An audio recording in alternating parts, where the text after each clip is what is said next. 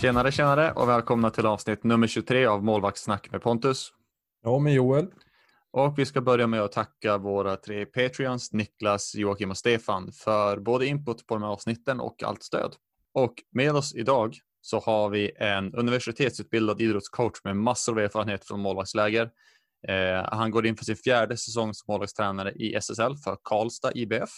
Mattias Tiger, välkommen! Tackar, tackar! Hur känns det att vara officiellt med i podden?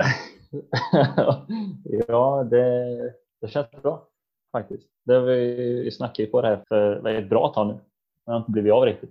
Ja, det var väldigt länge sedan vi tog första kontakten. Sen var det typ två veckor sedan då. Men då var ditt studerande i vägen tror jag. Ja, ja precis. Vad är det du läser nu? Uh, nu har jag, håller jag på att läsa till idrottslärare med gymnasiebehörighet. Då. Så jag har ju läst all idrott, så det jag läser nu heter KPU, det är en kompletterande pedagogisk utbildning för att man ska kunna få vara lärare helt enkelt. Så att all idrottsdel har jag gjort. Jag behöver göra praktik och läsa in lite betygssättning och så. Och hur länge är det du läser nu? Tre terminer bara ska man läsa, så jag har läst okay. första. Så det är två kvar. Ja, du är snart i mål. Ja. Sen får du ha alla gymnasieelever då ställa sig innebandy mål då. Det är bara alla lektioner kommer gå ut på. Det blir innebandyträning idag. Men vad var det du läste innan? Eh, innan så läste jag idrottsvetenskap med inriktning på coachning. gjorde jag. Och eh, det var väl svårt att hitta något specifikt. Det finns inte jättemånga yr alltså yrkesroller kring det. Och speciellt inte om man tänker sig inom innebandyn för det, är ju, det inriktar ju, du vill ju bli coach eh, eller tränare eller man säger sportchef kan du också rikta dig mot. Men det är ju som vi alla vet, innebandyn är ju inte någon, det regnar ju inte pengar direkt. Det gör inte det. Men det var en kandidat då? Ja, precis. Och jag har ju läst, vet jag, på tal om det, jag tror jag har läst ditt examensarbete. Du skickade till mig i samband med ett målvaktsfokus för några år sedan. Det kanske det, det kanske jag gjorde. Kommer inte ihåg. Jag tror det. Vad, vad var det du skrev om? Jag skrev om, eh, om det var om målvaktstränare och eh, eller rättare sagt hur olika målvakter, om de har haft målvaktstränare och eh, hur det har sett ut för dem under deras karriär. Eller karriär, de flesta av dem var ganska unga. Men mm. sen de började stå i mål tills, att, tills jag skrev min uppsats då. Hur det har sett ut. Får de någon hjälp på träningarna? Eh, är det någon, någon speciell målvaktstränare eller har de en tränare till hela laget? Och bara för att få ett, ett spektrum hur verkligheten ser ut. Kan du skicka den till mig en gång till? För jag tror att det är på min förra dator. Jag skulle vilja läsa den igen nu. Gärna inte. Jag är inte jättenöjd med den. Är du inte det? Är du inte nöjd med ja, men Nu när man blickar tillbaka så känner man att fan. Det var, så när, när tog jag den examen? Kan det, vara, fan, det är många år sedan nu känns det som. Du börjar bli gammal alltså. Ja, jag, jag börjar bli det. Då... Du får se min om jag får se din. Nej, du, fusk, du gjorde det nyss. Så nej, men det hade känts som att eh, nu när man har lite mer kött på benen eh, så känns det som att man hade kunnat göra ett bättre arbete än man lite erfarenhet. Eh, men det var inte det vi ska snacka om. Vi ska börja med att du ska få berätta lite grann om din innebandykarriär och du kan börja med när började du? Varför valde du att börja och hur hamnade du på målvaktsspåret? Ja, jag vet inte. Det, det blev att jag började med innebandy när jag, jag tror jag var 12. Ja, jag gick väl där i, i sexan tror jag på ja, hösten i sexan så började jag, för då, då la vårt fotbollslag la ner för det var så dåligt med folk. Så då blev det väl att jag visste inte vad jag skulle göra och farsan visste att jag tyckte att det var kul med innebandy. Man står och spelar landhockey på, på gatan med kompisarna och då, så då gjorde han så att han köpte en klubba till mig och så skjutsade han iväg mig på en träning. Jag hade ju kompisar som spelade där också så att innerst inne så ville jag väl börja spela men jag har ju alltid varit så så dåligt självförtroende. Mm. har jag. Så jag har alltid varit rädd för att prova nya saker. För då blir det att när jag kommer dit så är jag ju inte bäst. Nej. Och då, då är det inget roligt. så, Nej, jag hör dig. Så då blir det att uh, jag sätter sån press på mig själv att jag inte ens vågar ta mig dit. Okay. Men då får, får, man, får, får jag en liten push så jag väl börjar och kan dra igång så brukar det rulla på sig. Så du känner att du måste liksom inte bara vara OK, du måste vara bra första gången du gör saker? Ja, det, jag vill väl helst inte känna att man vill, man vill inte göra bort sig, jag har väl känt. Ligger det här kvar? Ja, ja visst. Sånt här försvinner aldrig Pontus, så kan jag lova dig. Jag kan ha vissa, Vissa saker har jag riktigt svårt med. Hög igenkänningsfaktor. Och, och det här, om jag skulle gå tillbaka, för då, jag, jag spelade ju, när jag spelade fotboll så var jag back och eh, jag var målvakt i fotboll också en kort stund. Mm. Men sen så varierade, jag varierade lite mellan back och, och målvakt, men sen så var det några kompisar som sa en, den andra målvakten vi hade var bättre än mig och tyckte blev jag så ledsen så då, då ville jag inte stå i mål med. Eh, då var jag bara back och det var jag bra på. Så det tyckte jag var kul. Sen började jag med innebandyn, då var det, då var det direkt att man gick in och spelade back. För de, några, många kompisar de visste ju vem jag var så då vart man nedskickad där. Och vi hade, det fanns ju en målvakt innebandy så det var inget jag inte tänkte på där. Och jag har ju aldrig haft någon glänsande teknik sådär inom fotbollen och då kände jag att det har jag inte inom innebandyn heller. Så varför ska jag upp och lira forward? Det, det, där ska jag inte göra bort mig. Den slutsatsen drog du på en gång bara. Ja, visst. Eh, man har ju lirat på gatan så då Ja, det är ju fortfarande samma klubbteknik där. ja visst. Så då var back, eh, för jag har aldrig haft något problem att läsa spelet. Det har jag inte, så det passar bra att vara back. Eh, men sen så slutade våran målvakt, jag kommer inte ihåg hur, många, hur gammal jag var då, men säg att vi kanske vi gick väl på högstadiet, kanske skulle, när de skulle, säg att jag gick i åttan kanske, åttan, nian. Då slutade våran målvakt och då hade vi ingen. Och så har det varit tomt på någon träning innan och då så var det någon som ville prova att stå i mål. Och det ville jag ju göra för jag älskar ju att stå i mål när man landhockey och men då vågar jag inte säga ja heller till det. då kan jag ju vara dålig. Eh, så det, han som provade på att stå i mål då blev faktiskt eh, så att han fortsatte stå i mål. Sjukt bra. Jättebra i kassen så det var ju ingen, det var ju ingen ifrågasätta det valet och vilja hoppa in och spela istället för honom. Men hur känns det i efterhand att du, eller så här, kanske, säg, det här är svårt att komma ihåg kanske, men säg två veckor efteråt. Känner du, jag skulle, ha- jag skulle ha sagt ja. Ja, ja, ja jag känner så fortfarande. jag tänker tillbaks på det många gånger att jag skulle vilja stå i mål eh, istället för att vara utespelare. Men du har inte tagit och slagit, eller vad säger man, tagit tag i den saken ännu då och, och spelat i något korplag eller någonting då? Ja, men det, det gjorde jag faktiskt. Jag- spelade tills jag gick ut gymnasiet Mm. och sen så jag spelade jag division 2, sen en säsong division 1 och sen så flyttade till Karlstad. Jag är från Karlskoga. Så då flyttade jag sju mil till Karlstad och tänkte ska jag börja spela innebandy här, då skulle det bli division 2 var det nog då tror jag i ett lag som heter Karlstad IBK, inte IBF.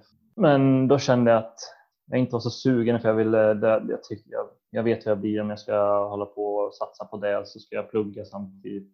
Nej, det, det, då, då bestämde jag mig för att bara spela lite ploj bandy på universitetet. Så då spelade jag där och efter ett tag så var det så att det, blev, att det inte dök upp någon målvakt på de träningarna. Mm.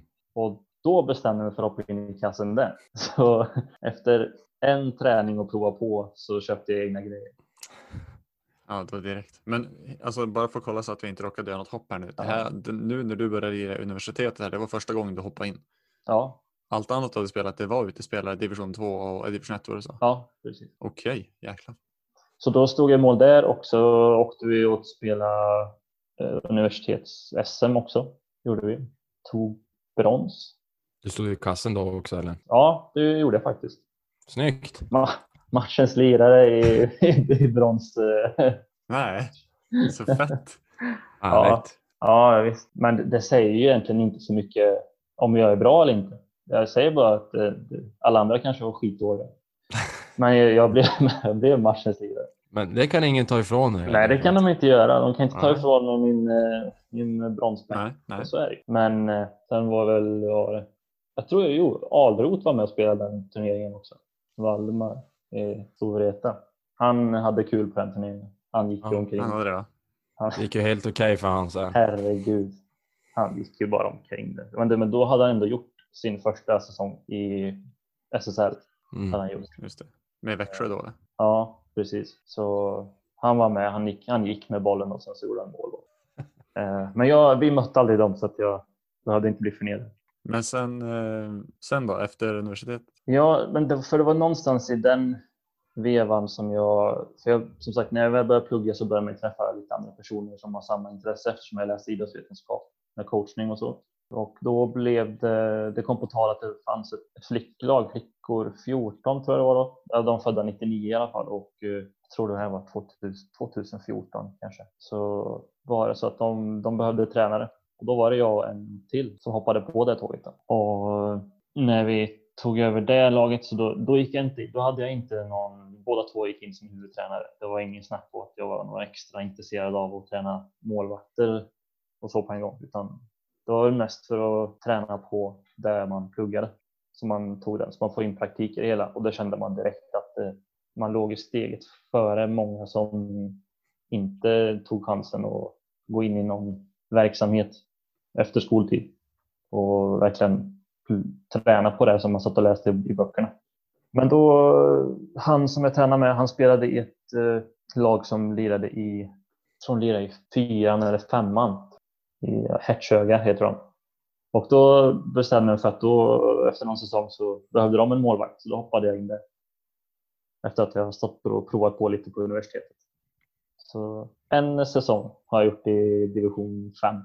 Så det är lite korp, korpen-nivå typ. Nej, ändå, det är stabilt ändå. Ja, men då, det kände jag ändå att jag ville, jag ville prova på hur det var. Så att det väcktes ändå lite mer att vi fördelade ju, ju mer gick någon säsong och då började jag skifta lite mitt intresse mer mot målvakter. Och han tog ju mer och mer huvudansvaret för själva truppen. Och då ville jag känna hur det är att stå längst bak. Och även om det bara är division 5 så, så vill jag ändå ha någon sorts erfarenhet av liksom för vad kan man förvänta sig av, av spelarna man pratar med. Man behöver inte vara på en proffsnivå för att, men i alla fall så man har hum om vad man snackar om. Mm. Så det blir lättare för en själv att, att ta in vad de säger också. Så, då, så dels för att det var roligt själv, men dels för att göra det lättare för mig att, att lära ut och att förstå mina egna spelare. Det du säger nu är så, tycker jag är så jäkla viktigt och jag önskar att nästan, ja, jag vet inte om det är mycket begärt kanske, men jag tycker att nästan alla coacher borde få testa stå i mål en gång. Ja. Det, ja. Alltså det, är en, det är en sån jäkla erfarenhet. Ja, det, det är faktiskt det. Och, men jag kände också att man hade en otrolig fördel av att ha spelat så många år som back innan. Mm. För då visste jag också vad jag kunde kräva av mina egna spelare som stod framför mig när jag stod i mål.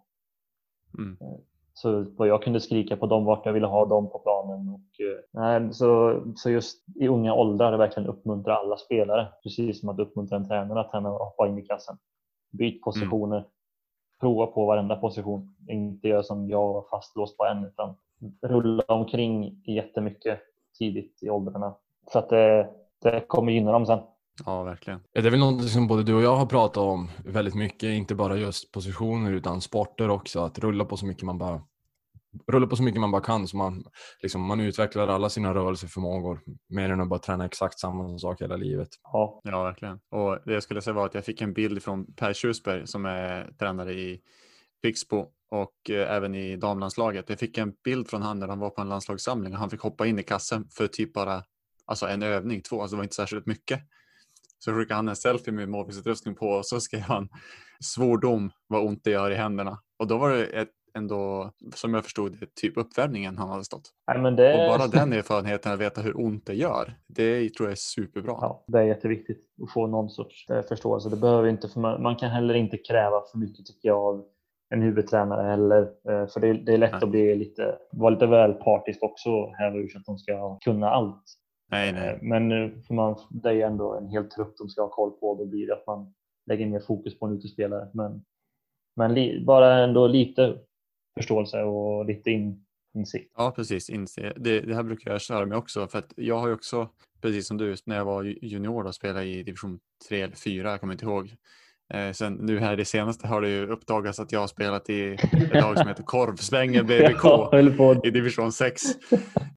Vilket är en fantastisk erfarenhet att ha. Den, eh, det är ett bra lag eller? Ja, det är riktigt goda gubbar att spela med som kommentatorn sa. Eh, och för de som har missat det så var det när jag stod på bänken för SSL här bara för att jag var tvungen att vi behövde en backup keeper och så hittade de lite info på mig och stod att jag har spelat två matcher för Korvsvängen BBK som egentligen heter Korsvägen då, BBK i Göteborg. Men om man skulle ställa den frågan till sina målvakter, vad vill du hellre att din coach har för kompetens?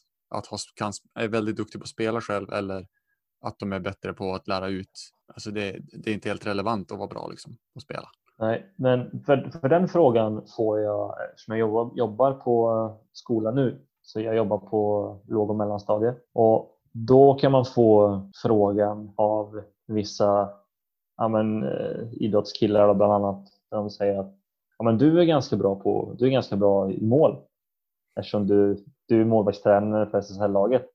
Jag bara, mm. nej men jag, jag ska inte säga att jag är bra i mål. Ja, men det måste du vara. Nej, varför tror du att jag är tränare? Exakt. Han bara, ah, så du, du kunde inte lyckas själv. Det är väl det första de säger. Men de, de antar att man måste vara bättre än den man lär ut till. Alltså att, att göra alla grejer. Utförandet måste jag klara av bättre än dem för att kunna vara deras tränare. Ja. Så kopplar de det och då är de 12 år. Ja, visst.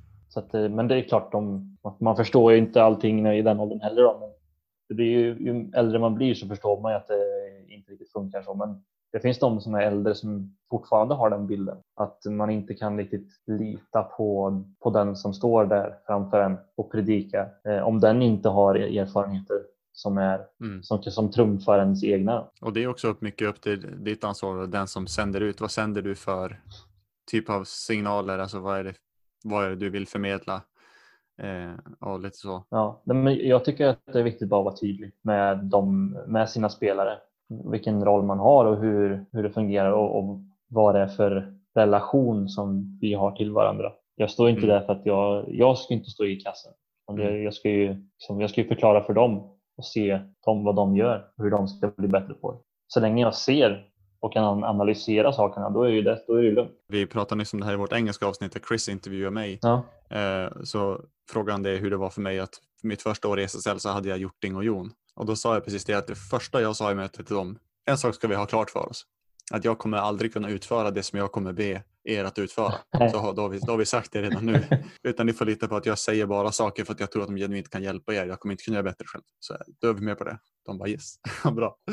Och jag tror att det var viktigt att jag gjorde det. Men, men eh, du då Joel, du som ändå har eh, spelat i SSL, vad har du upplevt? Liksom, hur har din bild varit på, på målvaktstränare eller om, om du har fått hjälp av någon på camps till exempel då, som du har varit med Pontus? Att, har du känt någon gång inte prestige, men att du känner att ska jag verkligen lyssna på den här killen för att jag kan ju, jag är ju bättre. Alltså det var, det var en tränare, han hette, fan hette han Mattias tror jag. Vem då? Kan du gå in lite mer på den? Nej, men eh, alltså eh, jag skulle snarare säga så här att eh, under min uppväxt så, så hade jag egentligen ingen målvaktstränare, men, men jag, hade, jag gick innebandygymnasiet här i Luleå och eh, han som tränade oss var inte innebandytränare egentligen utan han, han var fotbollstränare i grunden. Men han hade jävligt mycket insikter och han kunde ju egentligen inte särskilt mycket om innebandy men han kunde väldigt mycket om hur fotbollsmålisar tänkte och agerade och, och ville göra si och så. Eh, så att han, eh, han lärde mig väldigt mycket om hur fotbollsmålisar tänker och, och försökte implementera det på mig i innebandyn. Då. Det tyckte jag alltid var jävligt smart och även om man inte kunde någonting om innebandy så respekterade jag det och lyssnade på vad han hade att säga. Sen skulle jag väl snarare säga att oftast de jag har träffat som har mest meriter är väl de jag tycker har svårast att nå ut med vad de försöker säga. För oftast vet de inte riktigt. Utan de som, jag, vet, jag tycker jag upplever att de har svårt att hitta orden, de personerna kanske och, och sådär. Eh, så att jag vet inte riktigt om jag någonsin har reflekterat över det på det sättet att, att okej okay, den här personen vet vad de snackar om för de vet verkligen vad de gör. Snarare kanske att jag är jättekritisk mot dem. Mm. Jag, vet, jag vet inte, där får väl ni svara. Ni, ni har ändå haft mig som målvakt på lägren. Mm. Ja, men du, inledde, vi, du och jag inledde vår relation, eller du inledde vår relation med stor grad av öppenhet genom att du hörde av dig till mig utan att veta vem jag var. Du hade bara talat om mig och så bara tja, kan du hjälpa mig? Ja. Jag bara okej. Okay. och så du ifrågasatte aldrig bara, kan du berätta för mig varför jag ska lita på dig? Utan du bara, tja, kan jag få hjälpa dig? Och så löste vi det därifrån. Så jag tycker att du alltid har varit lätt att jobba med och när du får för dig att det här är någonting som jag tycker är så här, då står du för det. Tills du blir motbevisad. Du är ju, har ju inte en så här, dum stolthet liksom. Förutom den där jävla pro-masken som ligger där borta. Den... Ja, den har vi pratat mycket om ja. ska. Men får jag bara fylla på i det förra ämnet där förresten snabbt? Eh, för gällande som du säger så upplevde jag att innan jag hade bevisat mig själv som, som innebandymålis, då var jag bara någon jävla dum jävel med mycket åsikter. Och sen när man helt plötsligt hade bevisat sig, då var det liksom, han är ju smart. Mm. Allt han säger är ju lag liksom, typ.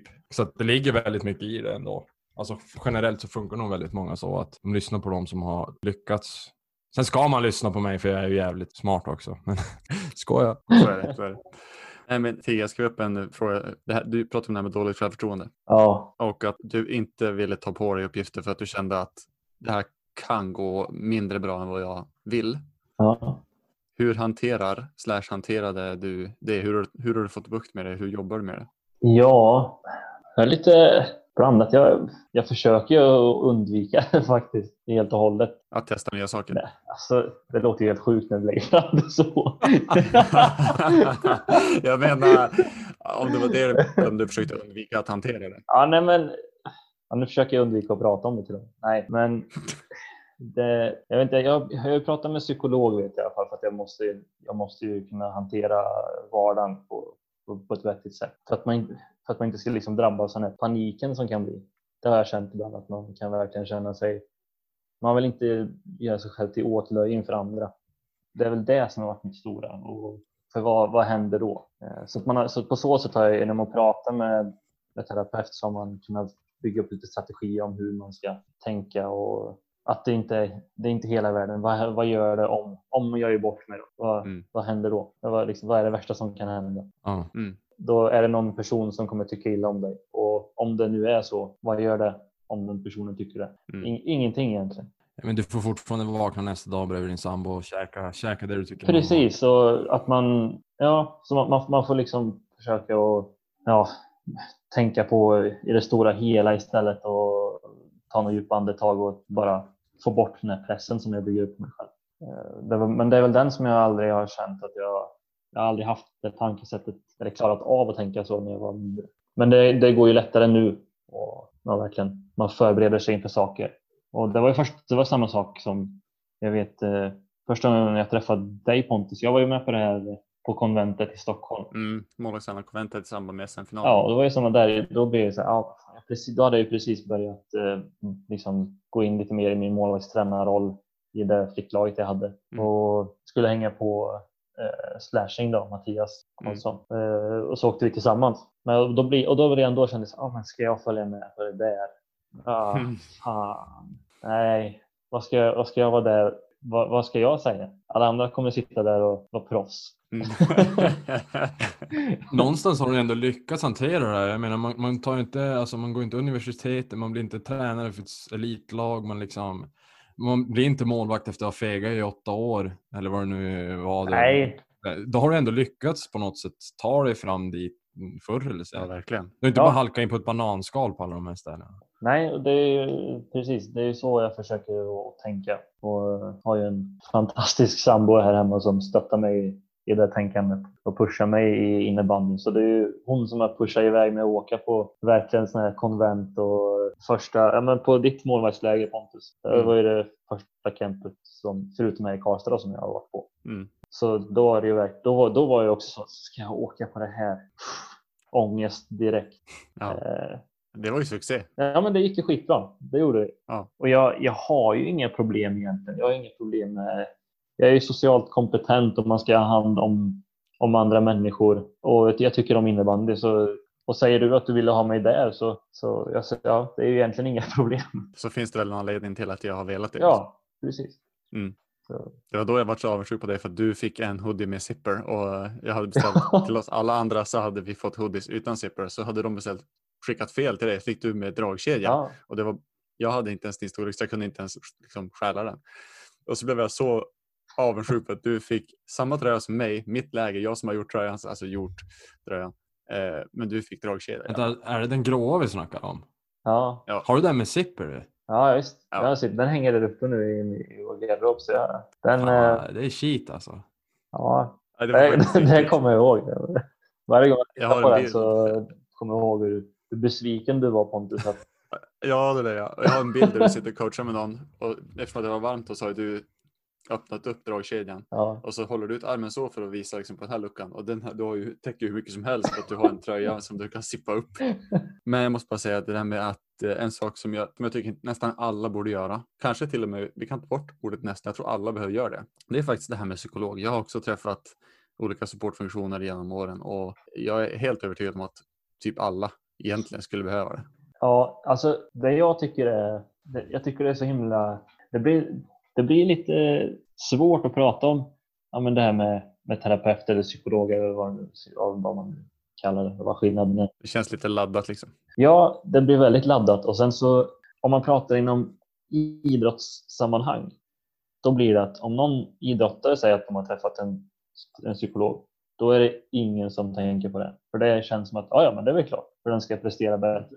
Den behöver ha någon, någon sorts mental träning för att eh, kunna prestera när det väl gäller. Men skulle man ta upp det inom i sin vardag och säga att ja, men jag träffar en terapeut, Mm. då, är, då blir det mer, i alla fall i Sverige tycker jag i alla fall, det blir väldigt så här, jaha, vad är det för fel på dig? Ja, visst, Eh, jag tycker också att det finns ett sånt stigma som inte uttalas men som känns. Så att man, man vill helst inte lyfta det, för skulle, skulle man lyfta det inför, så du skulle inte nämna det på en arbetsintervju direkt. Att du, Precis. nej, för då, skulle, då känner man att det är inte så att det, det ökar mina chanser att få ett jobb. Om jag, Nej. jag säger det.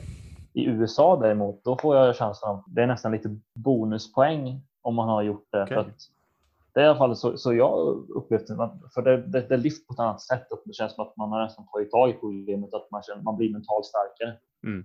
på något sätt. eh, Eller inte bara i USA, men, ja, men det är olika i olika länder. Då. I Sverige så tycker jag att det har en negativ stämpel. Jag också. Och det är det att det, visst, det är dyrt och så, men och det har en liten stämpel på sig som jag tycker vi ska försöka jobba bort på något sätt. Men eh, det är ju en investering i din mentala hälsa, ditt välmående. Jag förstår inte hur det inte kan vara en bra idé. Liksom. Nej, nej, det är ju, det är ju jättesmart egentligen. Och en kontrasterande tanke. Jag, jag gillar ju faktiskt att vara nybörjare på saker. Bara för att vända på steken. För när jag är, om jag är nybörjare på saker, då har jag också den ursäkten. Så för mig är det så här, men jag testar gärna någonting nytt och sen de här två, tre första gångerna som jag gör det, Ja. då är det okej att jag är dålig för det är jag nybörjare. När man börjar komma in på fjärde, femte gången, då är det så här, nu borde jag börja bli bättre på det här. nu är det jobbigt. Det bästa med att nybörjare är att man får bestiga Mount Stupid hundra gånger om ungefär. Så man känner sig som kung över världen. Jävlar vad jag kan Ja. det här liksom. Kan man millimeter. Mm. Så när man börjar inse att det finns tre, tio meter att veta om det, då bara... ah. Ja. Så kommer man upp och ner på de där jäkla bergstopparna. Men sen en sak som jag anknyter till det här som du berättar nu. Mm. Det är att du har, har ju alltid varit jäkligt ödmjuk. Så direkt man säger att du gör någonting bra så är jag så här, "Ah, ja, det vet jag inte. Det, får, det vet jag inte jag. Ja, Så till exempel när jag sa att vi skulle, vi skulle inleda avsnittet med att prata lite om din karriär. Så det så här för dig, ja, karriär, det vet jag inte om jag har eller så här. Och så, och så är jag så här, du har ett år mindre i SSL än vad jag har. ja, men Alltså, du har, en, du har ditt eget företag. Du, Nu får du ett uppdrag. här. Säg Kolla en här. sak du är jävligt bra på. ja, Kom igen. Ja, men jag är en bra målvaktstränare, det är jag. Men jag vet inte, jag, dels, man, är dålig, man är dålig på att ta emot komplimanger, där man. ja, det är jättesvårt. Eh, Jävlar vad jag har Men det. jag vet inte, det, det känns... Nej, men jag, jag har inte så jävla hög bild av mig själv så. Mm. Det är inte så att jag, jag målar upp mig själv på någon, liksom, någon piedestal där. Det är jävligt tråkigt att, alltså, att det ska vara så, för det känns som att om man nu försöker göra det. Jag har ju själv haft samma stora problem som du har haft. Alltså med, med självbild och liksom den här känslan av att våga lyckas och våga testa nytt och, och inte göra bort sig och det ena och det tredje. Men eh, när jag försökte börja ändra det där, då försökte jag att uttalat säga att nu, jag är bra. För att in, in i skallen så sa jag att jag inte var bra. Och Ja. våga, om man går utåt säger att ja, men jag tycker jag är bra, då bara jävla idiot. Alltså alla, Ja. hatar, alla hatar ju ändå. ja, ja, visst. Och det är jävligt, det är jävligt knäppt. att Man får inte tycka om sig själv i det här jävla landet heller. Det är liksom... Nej, det är sant. Ja, men, Jag tror, jag tror inte att det är bara begränsat till Sverige. Nej, nej, nej, nej, nej, nej. Men Men, det eh, men Sverige Det- är bra på det. Och, och sam... ja. Det, folk säger upp till Foppa som tycker han var sämst i världen när han hade gjort fyra mål och tre assist och de vann med 7-6 liksom. Ja, det är coolt att tycka att man var sämst fast man var matchens överlägset bästa spelare. Ja, ödmjukhet är ju attraktivt för att det, Ja. ja. så är det. Det anses ju vara attraktivt. Ja, men som, det är ju bara att Zlatan är inte jätteomtyckt här i... Jag tänkte just säga Zlatan, Så- men det som är grejen med han, det beror mycket beror på hur man säger det. Ja, självklart. Nu, det var bara ett exempel då, men Ja, jag, jag, tror han är, jag tror han är sån egentligen. Alltså att han är ganska skör på insidan och att han slår utåt istället för att slippa hantera det på insidan. Jag tror han, jag tror han är, tycker jättedåligt om sig själv. Inte att han liksom "Åh, jag är världens sämsta människa, men att jag tror han är osäker och då, då slår man utåt istället. Ja, jag har ingen aning. Jag har slutat spekulera kring honom. Han är en gåta liksom. Jag vet att jag kommer aldrig få svaret ändå, så jag känner att Jag var inte Nej, det är säker. väldigt sant. Var inte säker. Du kanske träffar honom dag. Ja, precis. Ja, men då, då ska jag fråga och jag ska verkligen förvänta mig att jag får ett ärligt Ja. svar. Ja, ja, ja. Han bara, jag litar på dig. Jag ska, kom hit ska jag berätta. Du ser ut som en ärlig kille. Ja. Nej, men eh, att eh, dels det här men ta Zlatan att jag, jag, jag bara stru, struntar i hur han är som person. Jag gillar honom som fotbollsspelare och sen så får det, får det vara. Där är han dominant. Så är det. Och med det så gör vi ett litet skutt. Ja, Vi har fått eh, då ett par frågor eller kommentarer från våra Patreons, våra målvaktssnackare som vi kallar dem. Mm. Och det är Stefan Rosvall som har sagt det att vi pratar mycket om att träna elit. Eh, hur funkar det med eliten och, och så här. Men då är han lite nyfiken på vad är skillnaden på att träna ungdom och elit? Vad tycker du är skillnaden, skillnaderna på att träna ungdom versus elit? jag, jag tycker att det är skillnaden på detaljnivån kanske. På vilket sätt? När du säger ungdom, det är ju, vad, vad klassar du som, som ungdom? Ja, det måste vi nog sätta en, eh, men vi kan väl säga upp till 18 kanske. upp till 18. För om vi går in via innebandymodellen så börjar du, vid 16 års ålder så ska du ju börja välja då med elitsatsning. Det är då du bredd, Ja, då, då tar du steget antingen så går du till elit eller så går du till bredd. Mm. Eh, Så någonstans där inom innebandyns ramar så ska du ju börja elitsatsa. Just det, men då, då säger vi upp till 16. Ja, det är riktigt klurigt egentligen. Men jag skulle väl säga att innan 16 så skulle jag försöka jobba in så, mång, så, så stabil grund som möjligt. Bara för att hur, det är inte, man är oftast, det är ingen som är färdigutvecklad i 16 års ålder. Det är det ju aldrig. Liksom. Och då, men ska man ha någon som är yngre än 16 och man kanske precis börjar stått i mål oftast. Går man med rekommendationerna så ska man ju kanske inte först man är 12, 13 börja ha en fast position i laget. Och då är mer snäppet där från 13 till 16 år, tre års tid. Du har inte hunnit bli någon full utvecklad målvakt på den tiden och för att pilla på okej, vilken vinkel ska du ha på armbågen? Exakt fotnedsättning för att få så effektiv flyttning som möjligt. Utan mycket grunder i början, hur du ska bara grundförflyttningar, hur ska du sitta i målet beroende på vart bollarna eller vart spelarna är och så vidare. Bara för, för att lära sig hur är man en målvakt. Men nu snackar vi också, jag tycker vi kan lägga till en, en grad på spektrat för nu, nu är vi inne på både ungdom och lite nybörjare. Ja, För det finns ju också vansinnigt vassa 15-åringar. ja precis. Det är det jag skulle komma till sen. För att även om du klättrar upp, om det, om det finns ju de som, är, som börjar eller som, är, som börjar som mål vid 15 års ålder och som sen vid 16 då, när de, de är ny, nästan nybörjare fast de är 16 och ska börja klättra i elit och vill, kanske vill satsa på innebandy.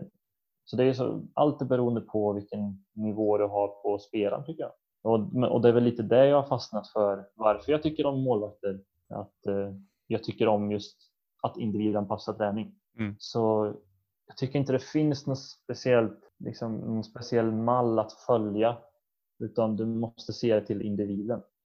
Att du måste, du måste kolla först, men vad, vad är det för person jag har att göra med?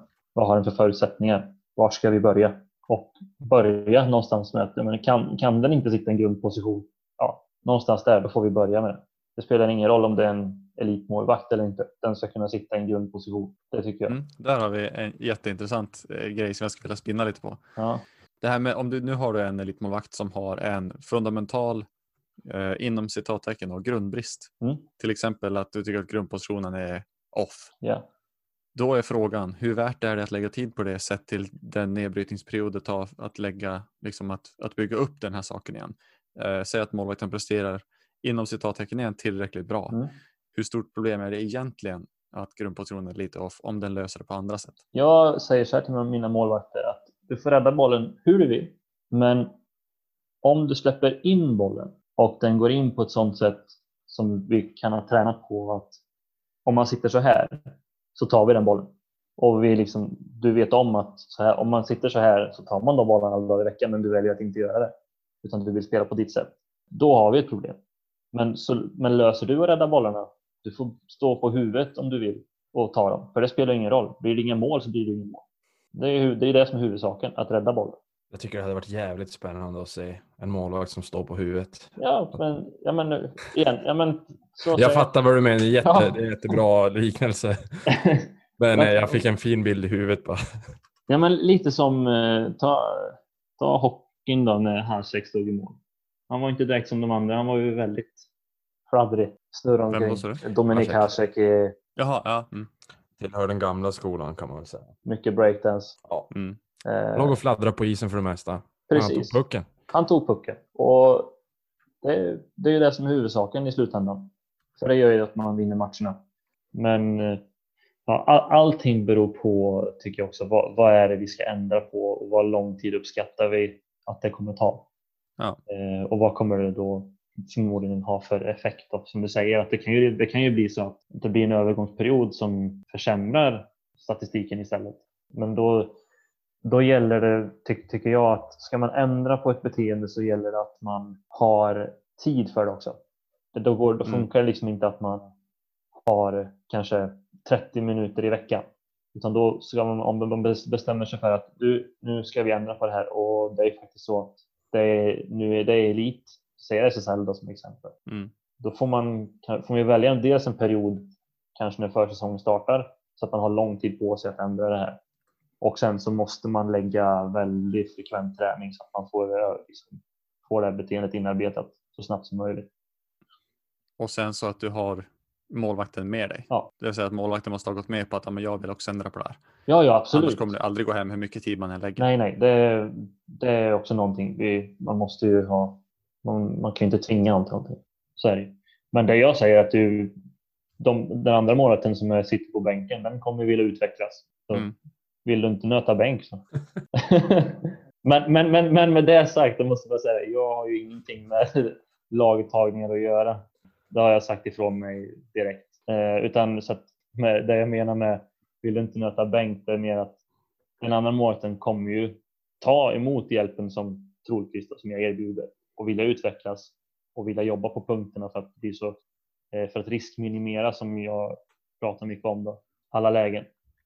Och gör man det så gott det går, för det kommer ju alltid finnas luckor, så är det. men riskminimerar man så mycket som möjligt och eh, man tar till sig de tipsen som, som man kan, då kommer man ju få spela mer också. Och om det är någon, den andra målvakten inte gör det, är mer lite väl stolt då och känner att nej, men jag, jag vill spela på mitt sätt, även fast det inte är bra, då kommer den andra glida förbi till slut utvecklingen och då kommer man ju sitta bredvid istället och titta på för att man inte vill slä- släppa sin stil.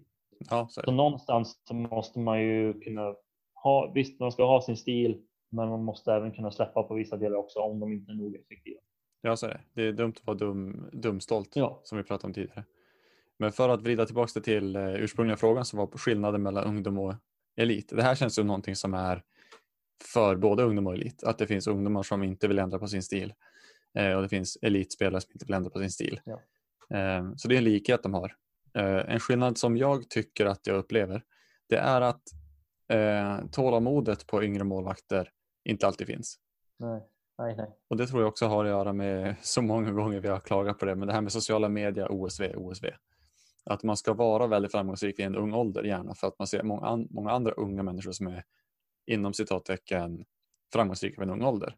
Ja, Sen kan jag Det ju tror vara... jag är skadligt. Jag tror ju också att det kan vara jobbigt som ung människa att så här, okej nu ska jag träna på det här, jag är inte kanske så bra på den här delen. För om vi skulle ta ett exempel att vi ska träna saxsparkar åt höger. Ah, jag kommer släppa in ganska mycket mål och så är man inte trygg i sig själv. Ah, Alltså, då kan det också det lägger ju på grejen där också att det kanske inte är lika lätt som, som ung människa att, att ha tålamod då. Precis. Man vill, man vill inte verka dålig, man vill inte återigen, man vill inte göra bort sig och sådana här saker. Mm. Och jag, jag tror att det här med tålamodet är en stor grej. Eh, För det var en, också en uppföljningsfråga som fanns från Stefan. Ska jag läsa till. Du berättade att du upptäckte att det verkar som att det ni övar på med ungdomar har en tendens att vara bortglömd till nästa gång du träffar dem.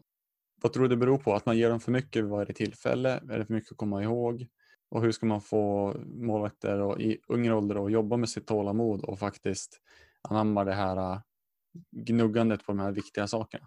Hur ska man jobba med ungdomars inlärning helt enkelt? okej, ja, ja, ja. Då är jag med. Eh, enkla saker. Eh, in, som du säger, inte för mycket på en gång. Jag, jag, kan, jag kan lätt börja babbla mycket. Eh, så där brukar liksom de få tysta ner mig. kan vara bra att göra ibland. Så försöka hålla det så enkelt som möjligt. Speciellt i yngre åldrar. Och sen repetition, repetition, repetition. Bara för att, ja men som du säger, för att det ska fastna. För att det menar, om vi inte upprepar saker och ting så kommer det försvinna.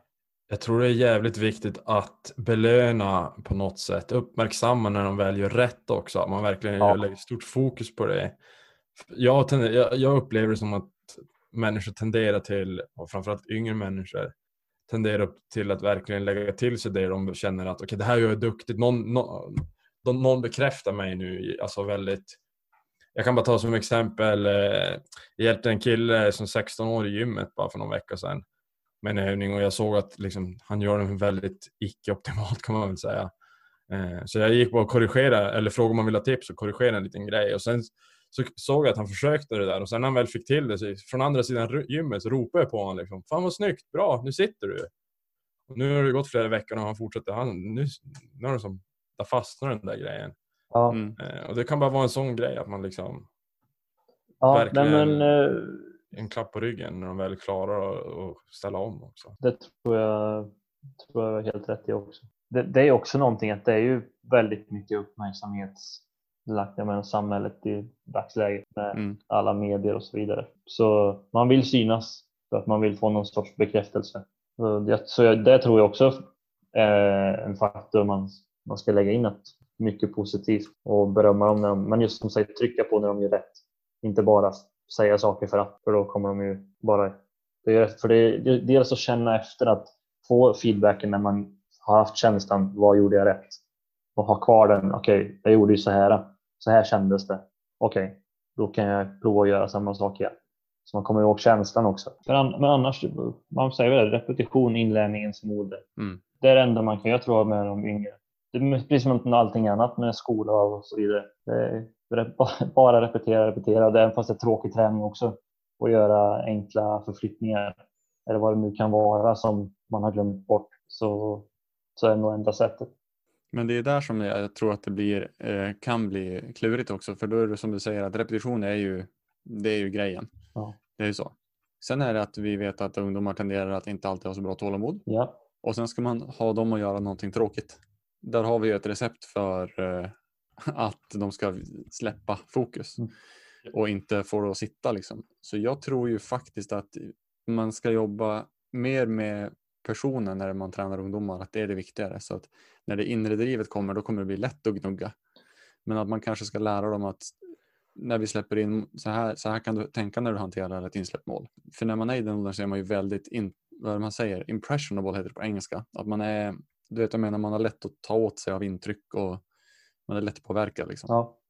Så att när du jobbar med elitmålvakterna så hanterar ju de sina insläppta mål så som de gör. Du kommer inte kunna göra så mycket åt det för det har de hållit på med så länge. Ja, precis. Och där tror jag man kan lägga en jäkligt stor grund för att hur de lägga grunden för hur man kan tänka kring träning. Få det att framstå som att det här är ingenting som är tråkigt. Det här är, ja, men, det är så här jag, det går till. Och...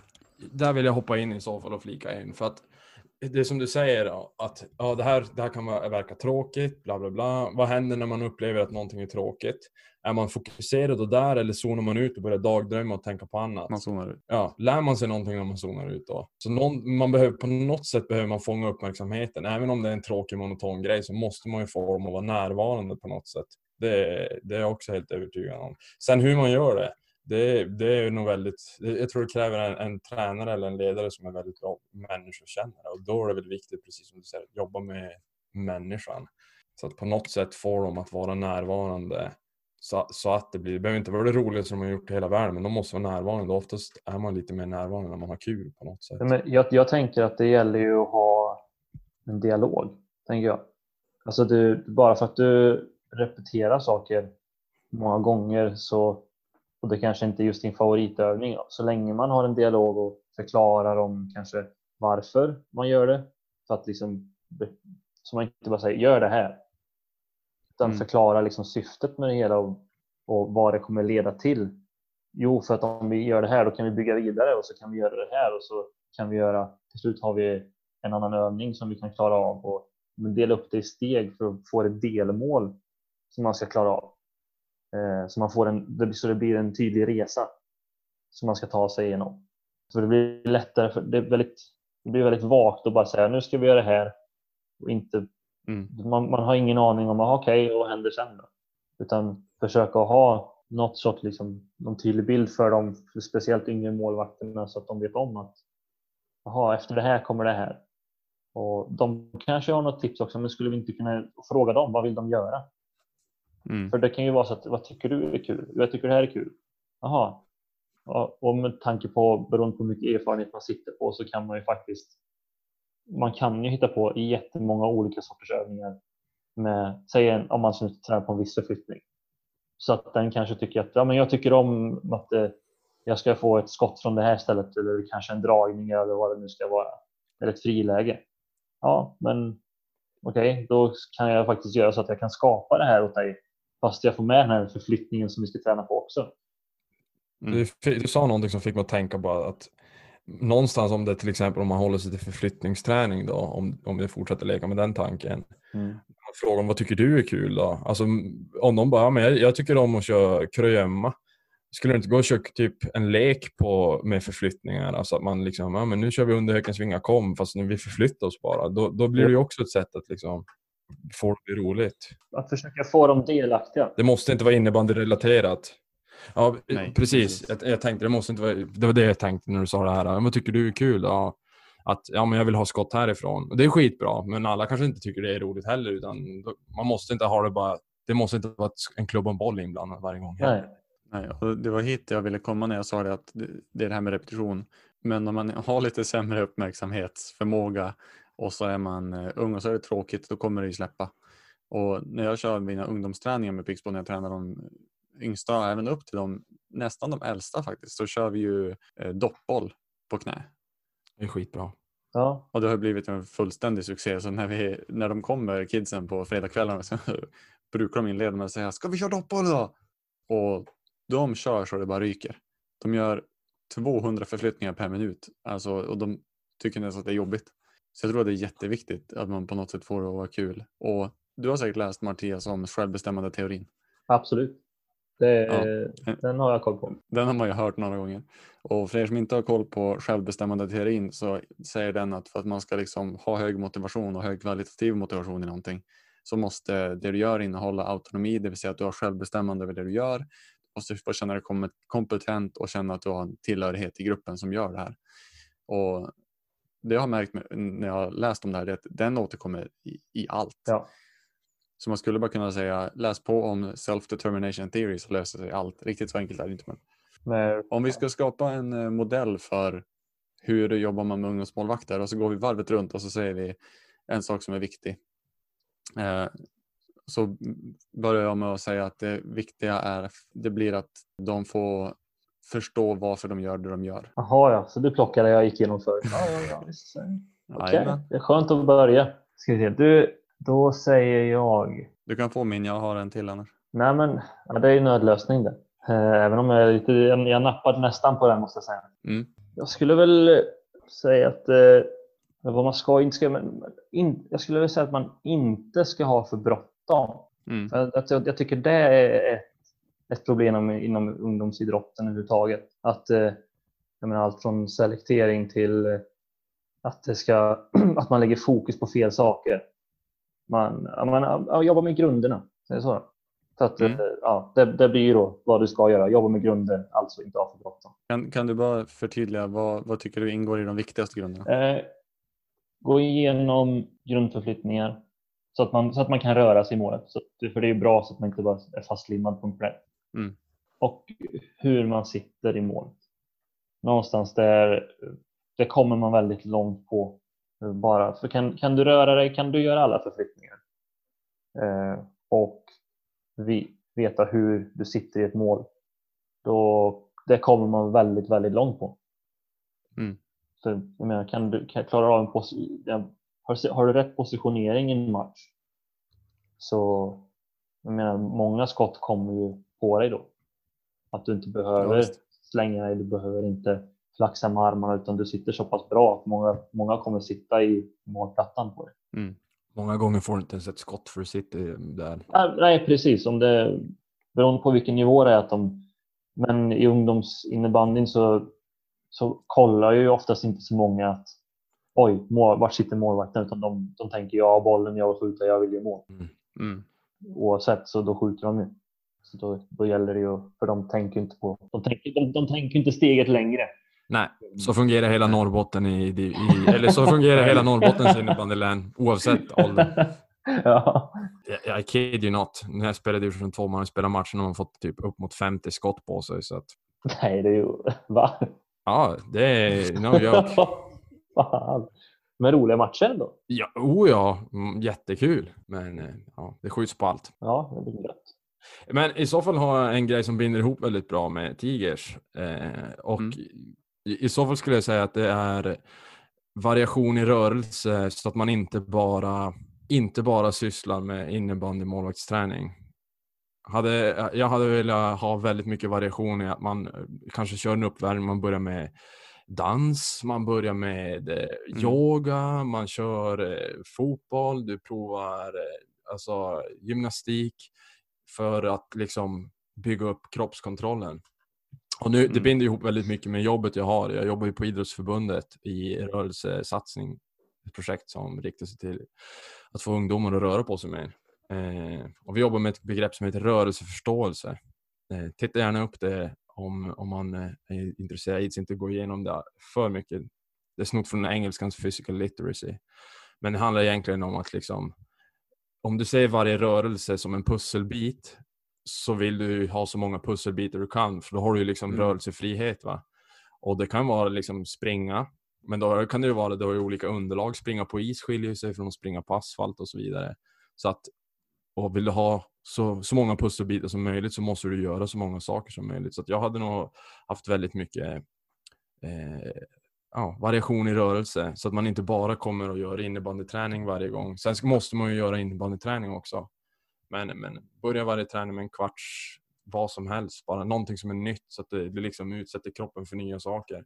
Mm. Och det tror jag skulle gynna en, en målvakt framför allt och väldigt mycket att liksom vara bekväm med alla typer av rörelser. För det är precis som du säger, så kan man ta sig överallt på alla olika möjliga sätt, mer än vad de vill lära ut också, så, så kommer du släppa in mindre mål i slutändan. Ja. Ja, det tror jag. Eh, Det var en, en annan grej som jag gjorde med samma grupp av kids här när de kom och skulle värma upp så hade jag, vi hade fått en annan lokal då som var jättebra. Det, var, det är en gammal skolsal. Så där finns det plintar, mattor, häckar, det finns, kan fälla ner såna här, vad säger man, fälla ner bommar. Mm. Så när de kom in där då hade jag gjort ett helt, alltså ett helt lekland. Det var, jag hade bara slängt ut olika redskap överallt. Och så fick de bara värma upp det här med att springa och hoppa över eller hoppa på eller kasta runt med vad de ville i en kvart. De ville nästan aldrig börja målvaktsträning för det var så kul tyckte de. Då. Och det tror jag också gör jäkligt mycket. Och jag, det är väl kanske, vi kanske behöver några fler ingredienser egentligen för att uppnå det jag tänker på nu. Men när jag har varit och tränat med hockeymålvakter i den åldern, 12 till 16, de verkar ju inte tycka att det är tråkigt. Om det är någon hockeymålis som lyssnar så får ni gärna ändra eller rätta mig där. Men när de gör det, the, the basics så verkar inte de tycka att det är tråkigt. Man har inte samma stigma där. Att, utan den träningen gör man bara. Det, det är liksom, medan för oss ofta när vi ska köra sådana grejer, tycka innebandyn så är det att det här är tråkigt. Och det stigma tror jag behöver få bort på något sätt. Och de här metoderna skulle kunna vara, om man får hoppa och drömma, eh, hoppas och drömma, skulle kunna hjälpa med det. För jag tror det är viktigt. Vi måste sluta tycka att det är tråkigt med förflyttningsträning och Det är skitkul. Det är, det är det roligaste som finns om du får vara med i alla fall. Men då kanske jag sticker ut. Men Eh, jag tror, ja. jag tror att om fler målvakter tar sig fram och slår sig in i eliten som faktiskt har tränat på det här sättet. eh, Mm. Då blir det liksom, jaha, men jag kan som inte, inte träna så här om jag vill bli bra. Jag tror det är det som gör att hockeymålisar gör att det är kul. För att man, alltså målvakterna såg ut som Dominik Hasek som inte hade, nu var ju han först med att ta in butterfly i hockeyn i och för sig, men, men liksom, man spelade på känsla och sen kom alla de här målvakterna som tränar som robotar liksom. Ehm, och, och de outclassar ju allt och alla eftersom att de är så himla bra i alla situationer och de har alla verktyg. Och då blir det ju någonstans så här, ja men om jag vill bli bra måste jag göra det här och, och Precis. kommer det fram fler målvakter, vilket jag tror det kommer göra med tiden, som liksom är skolade och, och är liksom bra i alla situationer och är genomtänkta, de vet varför de gör och sådär. kommer de ju till slut outclass alla målvakter som, som spelar på känsla och bara gör det för att det, det är coolt det här. Mm. Jag hoppas det. Vi, vi ska börja avrunda. Eh, och Tiger, då har vi alltså två grejer du ska få testa på här i slutet lite snabbt. Jaha. Vi har en grej som vi brukar köra som heter antingen eller. Du, du får göra ett svårt val mellan två olika saker. Ja. Och bara för att det är du så får du två stycken. Jaha, ja. okej. Eh, för jag har, li- jag har lite förkunskap om dig nämligen och då blir det lättare att göra såna här. Den första är innebandyinriktad, den andra är inte. Okej. Du ska få välja på, du, nu är du målvakt. Vad väljer du att hellre utsättas för? En Zorro på straff eller en Zorro i matchfart? Alltså som underspel. Oh. Det blir ju... Allt beror ju verkligen på sitt... För det är väldigt situationsanpassat om du skulle ta det i matchspel. Eh, med tanke på att det kan vara så mycket annat. Men du kan ju ha egna spelare i vägen och så vidare som kan hjälpa till. Så en Zorro bakom mål är jag egentligen ute Okej, är det bakom mål. Eh, tror nog Zorro bakom mål. Du tar ändå hellre det än en Zorro på straff. Eh, alltså, men, menar du alltså att jag, alltså, att jag, jag blir utsatt för det? Det är inte så att jag den garanterat Du blir, du blir utsatt utsatt för för det. Du står, i, du står i mål och så har du en spelare som rör sig bakom dig och sen så smaskar han upp en Zorro på en, någon av stolparna. Eh, Ja, men jag känner att det, blir, det, skulle vara, det skulle vara svårt och för straffarna, de får så jäkla mycket tid. Och det, jag, jag tror att det är svårare. Det, det är ju bara vad jag tror. Det, eller det är ju självklart också. Alla är bra på olika saker, men när de får så mycket tid och får gå liksom bakåt. Att göra en sån straff, det, det är så svårt att ta den. Särskilt nu är de nya reglerna. Ja, men det är Och- det jag menar. Det, det, det känns som att de nya reglerna gör ju att domarna bryr sig inte ens om att även om spelaren stannar och drar bollen bakåt, då ska den ju officiellt egentligen dömas bort. Ja, det är, Men det är väldigt att- få gånger det händer. Vi, Ja. vi fick faktiskt en sån en straff som dömdes bort. Som, jag inte kommer inte ihåg vilka vi mötte, men då, då drog hon den faktiskt bakåt och stod still. Ja, då ska den ju dömas bort, Mm. men det görs Ja, det gjorde de faktiskt. De gjorde det? Ja, de gjorde det. Och det, det Första blev, först fattade de ingenting. Kommentatorerna fattade inte ens någonting. Jag tycker de ska tillba- ta tillbaka gamla straffreglerna by the way. Men det är en annan femma. Ja. Bra, då har vi den sista här nu. För det första så hade det varit kul om du var med när vi intervjuade Chris. För då fick han välja mellan vilket, eh, vilken fantasyvärld han skulle välja bort utav fyra. Då. Och då, fann, då var det, det var Marvel, Sagan om ringen, Harry Potter och eh, en till som inte jag kommer ihåg. Och han valde faktiskt bort Marvel. Okej. Och då sa jag det här skulle jag ha sagt till Mattias Tiger. Ehm, för jag vet att du har ju en förkärlek för Captain America. Ja, precis. Ja, de filmerna. Captain America. Jag är svag för de filmerna. Jag tycker de är bra. Alltså. Riktigt, riktigt sån här äh, serietidningsnörd Ja. med Marvel. Så att, eh, när, de, när de gjort de här filmerna nu, alltså, det, det, är en dröm för mig. Och du och jag hade ju värsta långa utläggningen på din goalie camp senast. Som jag har berättat om vid något tillfälle där vi var tvungna att prata med varandra i duschen för att hinna avsluta samtalet innan middagen. Ja, Ehm, det, men det, det är och för sig, det, det är inte bara om, eh, om just det samtalsämnet. Det, vi har ju problem att, eh, att avsluta. Vi pratar ju för mycket oavsett. Vi ja, kommer in på vad Det är också därför det här avsnittet blir så långt. Ja. Eh, vilket är jätteroligt. Men då ska du få ett, ett val här nu. ja.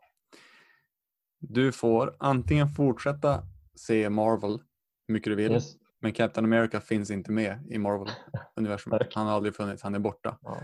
Eller så får du behålla Captain America för resten av världen att se i Marvel, men du får bara se DC Comics resten av livet.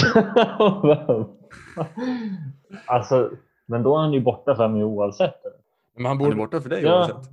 Så du får, men du får, du får ju resten av Marvel-universumet om du utesluter Ja, Captain men America. han är ju, från och med nu så är han ju faktiskt borta ifrån filmerna. Så att jag kommer ju inte, det kommer ju aldrig komma någon mer film med honom. Så jag är ju ändå... Men alla filmer som finns nu är han ju med. Och det finns Winter Soldier och den första filmen, vad den nu heter. Så antingen så finns alla de filmerna kvar, ja förutom hans filmer som handlar om han då, de här Winter Soldier. Ja, De finns kvar men utan Captain Americas med, medspel. okej. Eller så finns han kvar i allt då, men du får bara se DC. Ja, och det är inget att se. Så att det är ju, inte de nya i alla fall, det är inte. Men det är Batman Dark, vet, Dark Knight, det är ju, det är ju en bra film också. Men Mm. Så Nolan-filmerna med Batman, det är, det är DC-filmer som är bra, men eh, de nyare är ju inte, Det är typ de enda nästan. det är inte så kul att hänga i granen kanske. Men Så ditt val blir... jag, jag, jag, det är inget att se. Jag, det blir, jag tyckte det är bara förlust för mig det här. Jajamän, det är därför det här ska vara svårt. ja, men eh, Till exempel, du har ju kvar Avengers, men de får slås mot eh, Thanos utan Captain America. Ja, men då, då väljer jag att jag får se på det. Jag får se på något. Då torskar de ju, men okej. Ja, Ja. ja det gör de ju. Men då blir det en film med det. så okej, så mycket bättre än Marvels än DC. Jag kan ändå, jag kan ändå hålla med om det. Ja. Eh, med det så tackar vi alla som har lyssnat så jättemycket. Speciellt tack återigen till våra Patreons. Vill man supporta oss där så kan man göra det på lite olika, olika nivåer och få tillgång till ett bonusavsnitt per, per vanligt avsnitt som släpps och lite andra fördelar såsom eh, prio, lyssnarfrågor och så vidare. Och så tackar vi eh, Mattias Tiger så jättemycket för att du spenderade din torsdagskväll med oss. Ja, nej, men det, det är jag som får tacka som får, som får vara med här och inkräkta lite i, på er hemmaplan. Ja, alldeles underbart att ha dig inkräktande. Ja. Du får komma igen någon gång. Ja, får vi se vad, vad, vad feedbacken blir kanske då, först, innan du lovar sådana saker. Ja, precis. Ni får höra av er och säga om ni tycker att Tiger var- är värd att komma tillbaka eller inte. Jag tycker det i alla fall. Och till nästa avsnitt så blir det jag och Joel utan gäst. Så har ni lyssnarfrågor, skicka dem på DM på Instagram, målvaktssnack. Så tror jag vi nöjer oss. Ha det så bra så hörs vi i nästa avsnitt. Hej hej. Hej hej!